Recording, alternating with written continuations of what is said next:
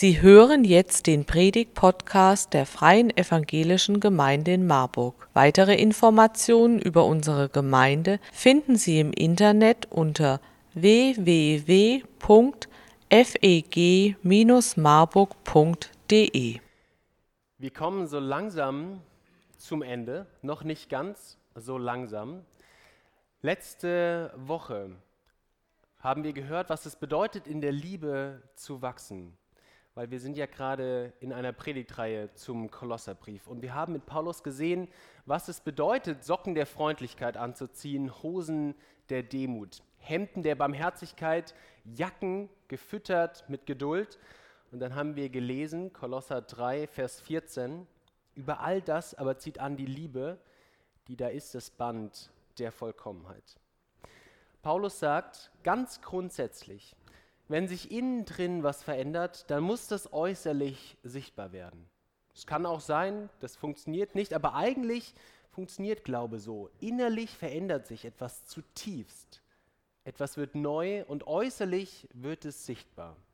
Alte Gewohnheiten wie alte Klamotten ablegen, so beschreibt es Paulus in einem griffigen Bild, und dafür neue Gewohnheiten, neue Verhaltensweisen wie neue frische Kleidung anziehen, und wir haben gesehen, es ist die gleiche Kleidung, die Jesus Christus zu seiner Lebzeit getragen hat. Ich glaube, eine absolute Stärke von Paulus ist es, dass er zum Ende seiner Briefe ganz konkret wird. Wir kennen ja in unserem Privatleben als auch in der Öffentlichkeit Menschen, die große Worte machen, aber da ist jetzt nichts dahinter. Ich möchte mich jetzt nicht auf eine Person festlegen. Aber dass Donald Trump neulich behauptet hat, wenn er an der Macht wäre, würde er den Ukraine-Krieg von jetzt auf gleich beenden und es wäre eine der leichtesten Aufgaben, die er jemals gemacht hätte. Da denkt man, das sind große Worte, aber sie müssen ja irgendwie konkret werden.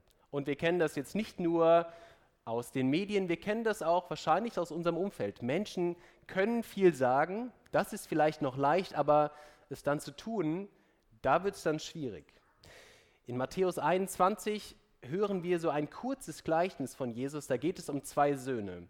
Und der kommt deutlich besser weg, der zuerst sagt, nein Vater, ich kann dir nicht helfen und geht dann doch hin, als der, der sagt, ja natürlich helfe ich dir, aber ist nachher nicht bereit danach zu handeln. Und in der Bibel wird es irgendwann sehr grundsätzlich. In Matthäus 7:21 sagt Jesus folgendes: Zu den Leuten, die ihm nachfolgen, weil ganz viele von denen sagen, von den Worten her bin ich voll dabei. Ich heb meine Hände, ich sage, Jesus, du bist der Größte. Aber Jesus sagt folgendes. Nicht alle, die zu mir sagen, Herr, Herr, werden in das Himmelsreich kommen, sondern diejenigen, die auch tun den Willen meines Vaters im Himmel.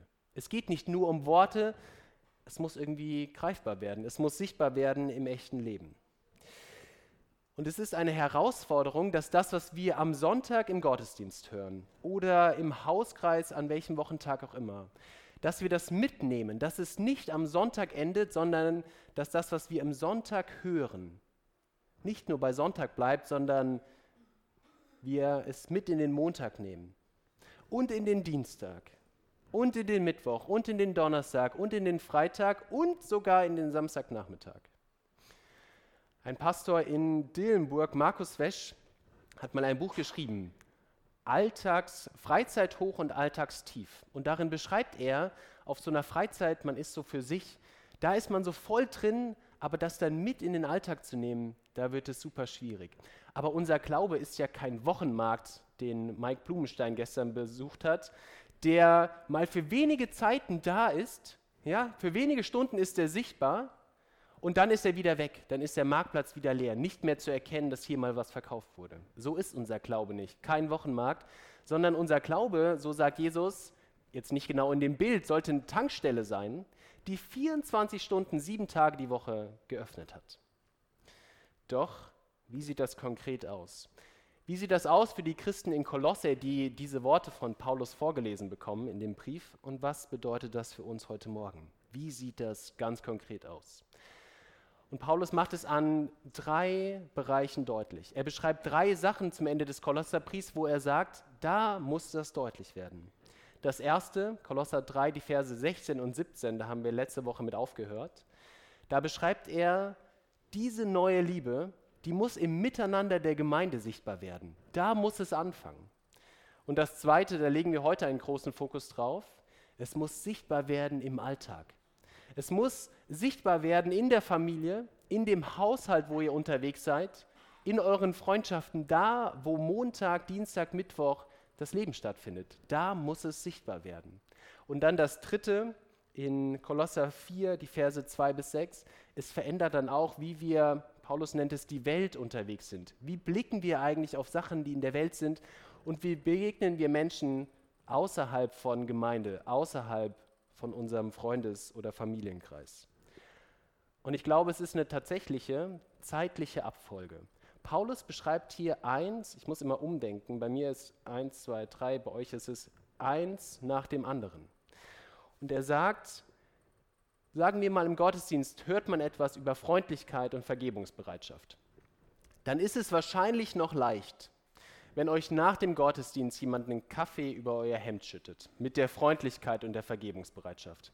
Weil dann ist es noch frisch und der andere hat ja das Gleiche gehört, der ist dann vielleicht auch freundlich und bittet um Vergebung. Schwieriger wird es dann schon zu Hause, Sonntagnachmittag, wenn man mit dem Ehepartner, mit den eigenen Kindern in einen Streit kommt, wo man denkt, das haben wir schon hundertmal gehabt. Da wird es dann schon schwierig mit Freundlichkeit und Vergebung, was man am Morgen gehört hat aber dann Freitagnachmittags, kurz vor Feierabend, mit dem Kollegen, mit der Kollegin, die unfassbar unzuverlässig ist, da immer noch zu sagen, ja, das, was mein Glaube ja ausmacht, das, was ich am Sonntag gehört habe, das ist immer noch sichtbar. Das hat immer noch Auswirkungen auf mein Leben.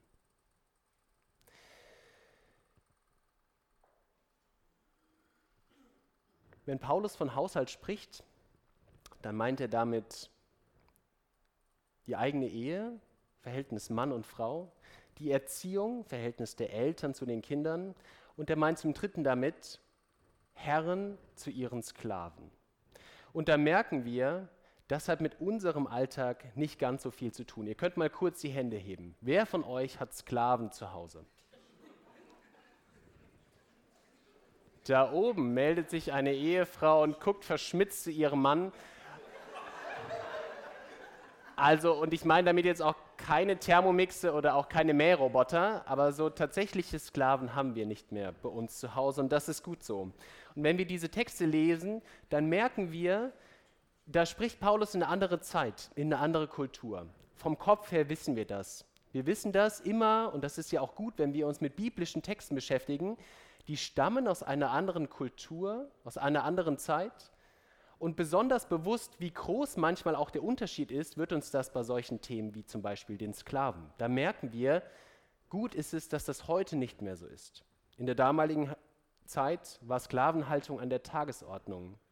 Selbst in den einfachsten Familien, nicht nur den ganz reichen, auch in denen mit wenig Einkommen, war mindestens ein Haussklave für den Haushalt, für die tägliche Arbeit zuständig.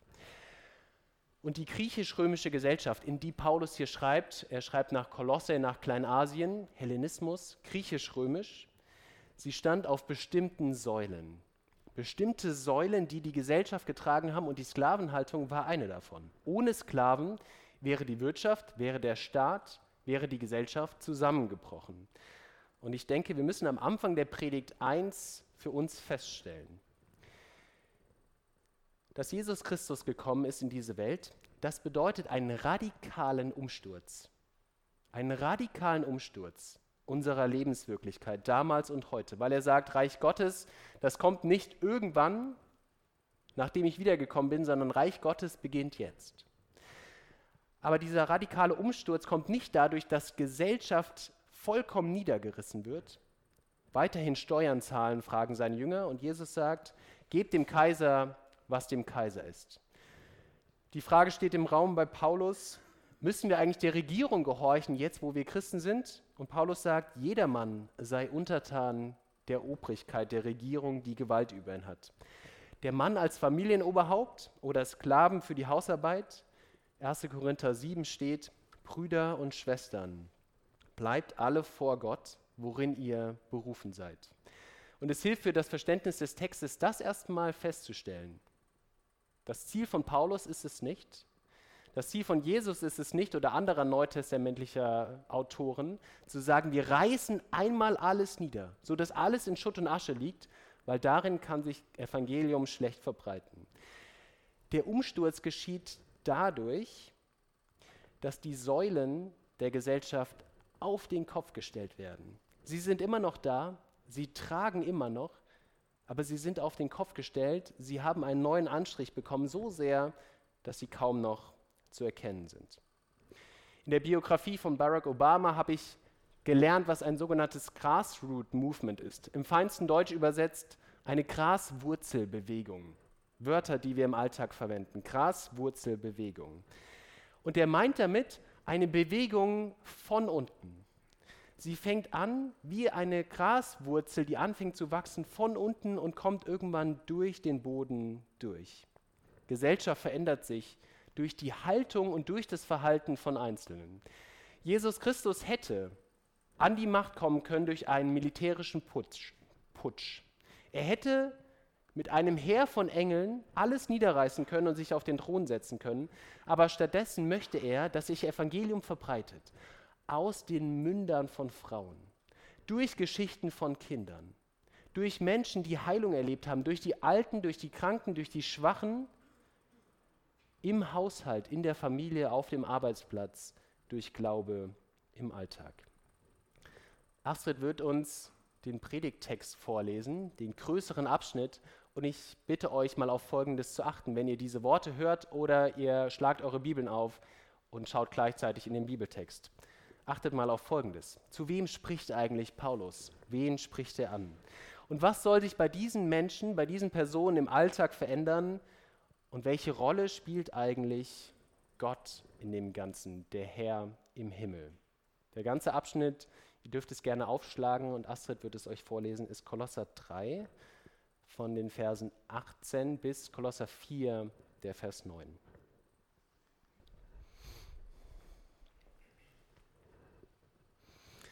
Vielen Dank, Astrid, für das Vorlesen. Wie auch bei den letzten Malen möchte ich einen Vers aus diesem großen Abschnitt herausgreifen und ihn in das Zentrum diesen zweiten Teil stellen. Alles, was ihr tut, das tut von Herzen für den Herrn und nicht den Menschen. Alles, was ihr tut, das tut von Herzen für den Herrn und nicht den Menschen. Während einer Predigt, und ich kenne das aus der Zeit, wo ich selbst noch nicht gepredigt habe, gibt es Momente, die sind irgendwie kuschelig. Ja, man kann sich bequem machen, je nachdem, wie bequem der Stuhl ist, aber man lehnt sich zurück und man lauscht der biblischen Geschichte oder den wohlklingenden Worten zur Nächstenliebe. Das kann mit mir persönlich was zu tun haben, muss es aber auch nicht. Keiner spricht mich darauf an. Ich kann das mich berieseln lassen, kann mir das mitnehmen, was für mich passt. So wird es wahrscheinlich auch den Christen in Kolosse gegangen sein, denen ja Paulus diesen Brief geschrieben hat und der dann vorgelesen wurde. Die saßen in einem anderen Setting als wir hier, aber auch sie konnten sich zurücklehnen und sich ein bisschen berieseln lassen oder sagen, ja, das passt zu mir, das vielleicht weniger. Ich glaube, ab Vers 18 damals noch nicht in Verse gegliedert, aber heute ab Vers 18, da zucken die ganzen Leute in Kolosse zusammen. Weil sie merken, uh, jetzt kann ich mich nicht mehr zurücklehnen auf meinen Platz, sondern Paulus, obwohl er nicht da ist, spricht mich persönlich an. Ihr Frauen, alle Frauen im Saal zucken zusammen. Ihr Männer, alle Männer im Saal zucken zusammen. Ihr Kinder, die Kinder zucken zusammen. Ihr Eltern, die Eltern zucken zusammen. Ihr Sklaven, auch in der Gemeinde, zucken zusammen. Ihr Herren, sie zucken zusammen. Ihr merkt schon, erwachsene Männer müssen dreimal zusammen zucken. Aber man merkt, es wird persönlich. Es wird ganz konkret. Das ist so, wie wenn ich jetzt predigen würde und würde sagen, Jerome, das muss demnächst anders laufen. Astrid, so geht das nicht. Wer auch immer, wer möchte noch? Wer möchte noch persönlich angesprochen werden? Und ihr merkt, dann hat es direkt was mit einem zu tun. Und man merkt, das, was ich höre, das muss ich jetzt ins Verhältnis setzen zu dem, wie ich mein Leben führe. Paulus verlässt in Gedanken das Gemeindehaus oder das Haus, wo sich die Gemeinde in Kolosse traf, geht in Gedanken über die Straße, macht die Haustür auf, in Gedanken alles immer noch, von einem Haushalt, wo Leute aus der Gemeinde wohnen, stellt sich mitten ins Wohnzimmer und sagt, so, das, was ihr da drüben im Gemeindehaus gehört habt, da schauen wir uns jetzt an, was bedeutet das für euer Leben. Wir schauen uns jetzt an, das, was wir im Gottesdienst hören, was hat das mit dem zu tun, wie ich meinen Alltag führe? Da stehen wir jetzt gerade. Paulus steht mitten in einem Haushalt und guckt sich um und sagt, lasst uns mal darüber reden. Wie wird das ganz konkret? Der Haushalt, in dem Paulus hier steht, es ist eine römische Hausgemeinschaft. Man nennt sie Oikos, das ist das griechische Wort, ihr kennt das von Ökonomie oder, oder Ökumene. Und an der Spitze eines solchen Oikos, einer Hausgemeinschaft, steht in der Regel, es gibt auch neutestamentliche Stellen, wo das anders ist, aber in der Regel steht an der Spitze der Mann. Er ist der Patriarch.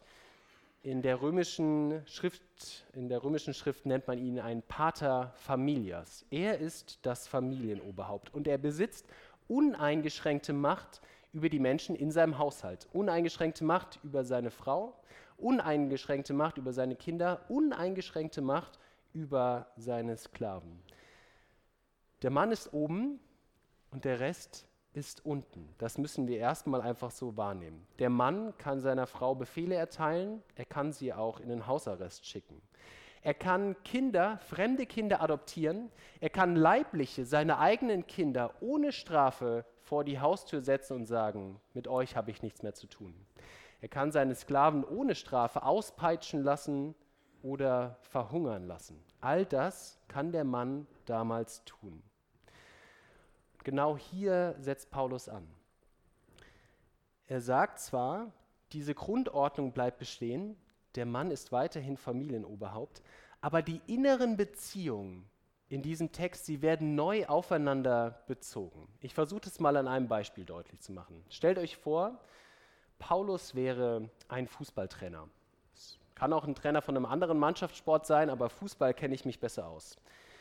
Erste Halbzeit ist gespielt und dann geht er mit seinem Team, hier die Gemeinde, in die Halbzeitpause.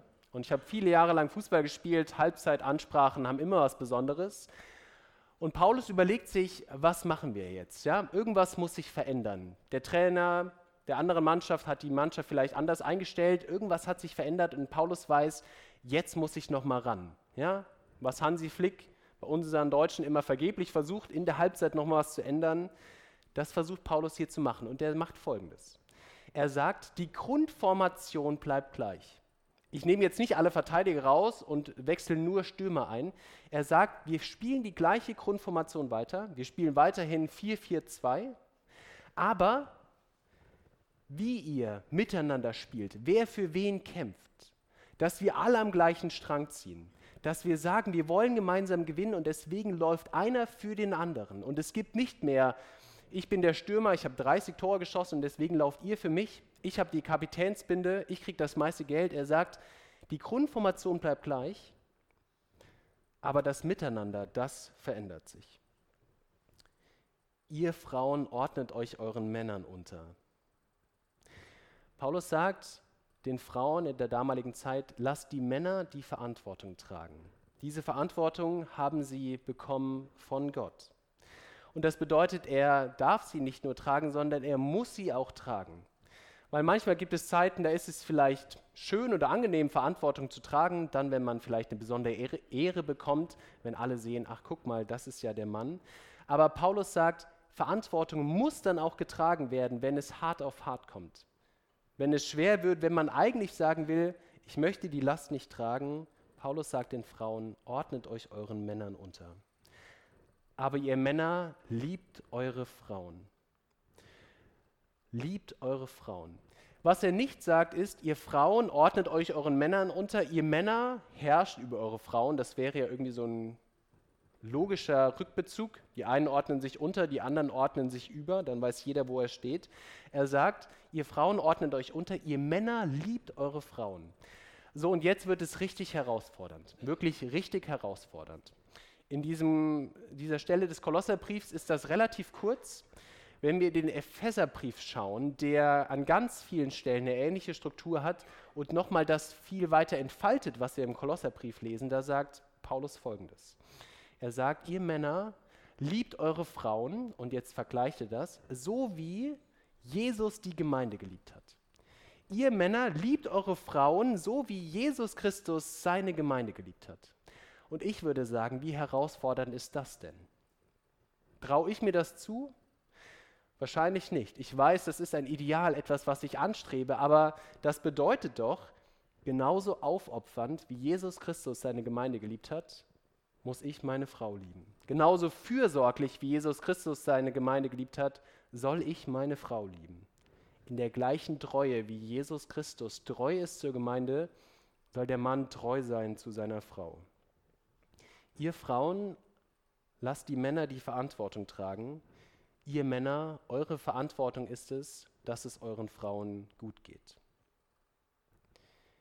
Ihr Kinder, gehorcht euren Eltern in allen Dingen.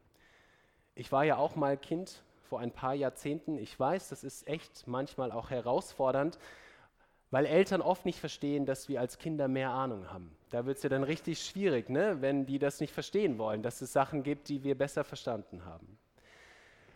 Aber Paulus sagt hier, Gott hat sich nicht nur ausgedacht, dass der Mann seine Eltern verlässt, um bei der Frau zu sein, sondern Gott hat sich auch Familie ausgedacht. Als einen Raum, wo Eltern Verantwortung tragen für Kinder und auch sagen, das ist gefährlich und das geht nicht und Kinder ihren Eltern gehorchen sollen.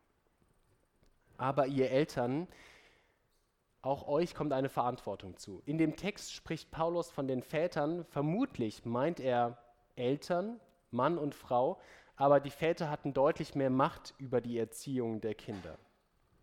Und er sagt zu den Eltern, nutzt eure Machtposition nicht aus. Kinder sind mehr als in der damaligen Zeit irgendwelche Objekte, die dafür da waren, den Familienstammbaum zu sichern, sondern er sagt, kümmert euch um sie, sorgt sie, umsorgt sie. Und das hat dir mehr zu tun, als mit vitale Funktionen aufrechtzuerhalten. Astrid, jetzt muss ich dich mal ansprechen als Schneckenmutter. Wir haben als Eltern die Verantwortung, wie was, Blumen- und Staudendünger, Balkon- und Kübelpflanzendünger außer Reichweite unserer Kinder aufzubewahren. Das ist Aufgabe von uns als Eltern. Aber wir wissen natürlich, es geht viel mehr. Es geht nicht darum, dass unsere Kinder leben und nicht irgendwie Pflanzendünger trinken, sondern Paulus sagt, tut das, damit sie nicht verzagen. Ja, Grenzen, ja Regeln, ja einen Raum schaffen, in dem sie leben können, aber es geht doch auch um Werte, es geht um Liebe. Ich schaue gerade, sehr zu empfehlen, eine Serie auf Amazon, die heißt Daisy Jones and the Six. Es gab mal eine Band und darauf ist es aufgebaut. Und Daisy Jones ist eine junge Frau und sie heißt eigentlich Margaret. Und wir kriegen ein bisschen was mit von ihrer Kindheit und später sagt sie, keiner weiß, dass sie Margaret heißt von den Leuten, die sie begegnen. Sie sagt, ich habe meinen Namen abgelegt, weil ich dieses Mädchen Margaret nicht leiden konnte. Weil ihre Mutter ihr immer wieder gesagt hat, du kannst nicht singen, du bist nichts wert, ich möchte dich nicht. Und diese Glaubenssätze haben sich so tief eingebrannt in ihr, dass das zu ihren eigenen Sätzen wurde. Und ich würde sagen, das ist unsere Verantwortung. Verantwortung als Eltern, nicht nur keinen Pflanzendünger auf dem Boden stehen zu haben, sondern dass unsere Kinder so aufwachsen, dass sie sich selbst lieben können. Und Jesus geht noch einen Schritt weiter. Jesus geht noch einen Schritt weiter und sagt nicht nur, Kinder sind euch irgendwie so gleichgeordnet, sondern interessanterweise sagt er in Markus 10, wer das Reich Gottes nicht empfängt wie ein Kind, der wird nicht hineinkommen. Das ist ein harter Satz für uns als Erwachsene. Wer das Reich Gottes nicht empfängt wie ein Kind, der wird nicht hineinkommen. Vielleicht wird es auch zeitgleich unten den Kindern gesagt im Kindergottesdienst, das wäre auch schön. Wir müssen uns Folgendes bewusst machen. Jesus gibt uns unsere Kinder als Glaubensvorbilder. Er sagt, eure Kinder verstehen etwas von der Botschaft des Evangeliums, das ihr nie verstehen werdet. Und wenn wir nächste Woche Familiengottesdienst feiern, mit ganz viel Leben, mit ganz viel Farbe, mit ganz viel Freude, und wir uns fragen, hm, ist das eigentlich besser oder das, was wir Erwachsene machen? Dann würde ich sagen, seid ganz hellhörig, seid ganz interessiert und beobachtet, wie unsere Kinder ihren Glauben leben, weil Jesus sagt, von denen könnt ihr eine Menge lernen. Und ihr Sklaven dient euren Herzen mit vollem Einsatz.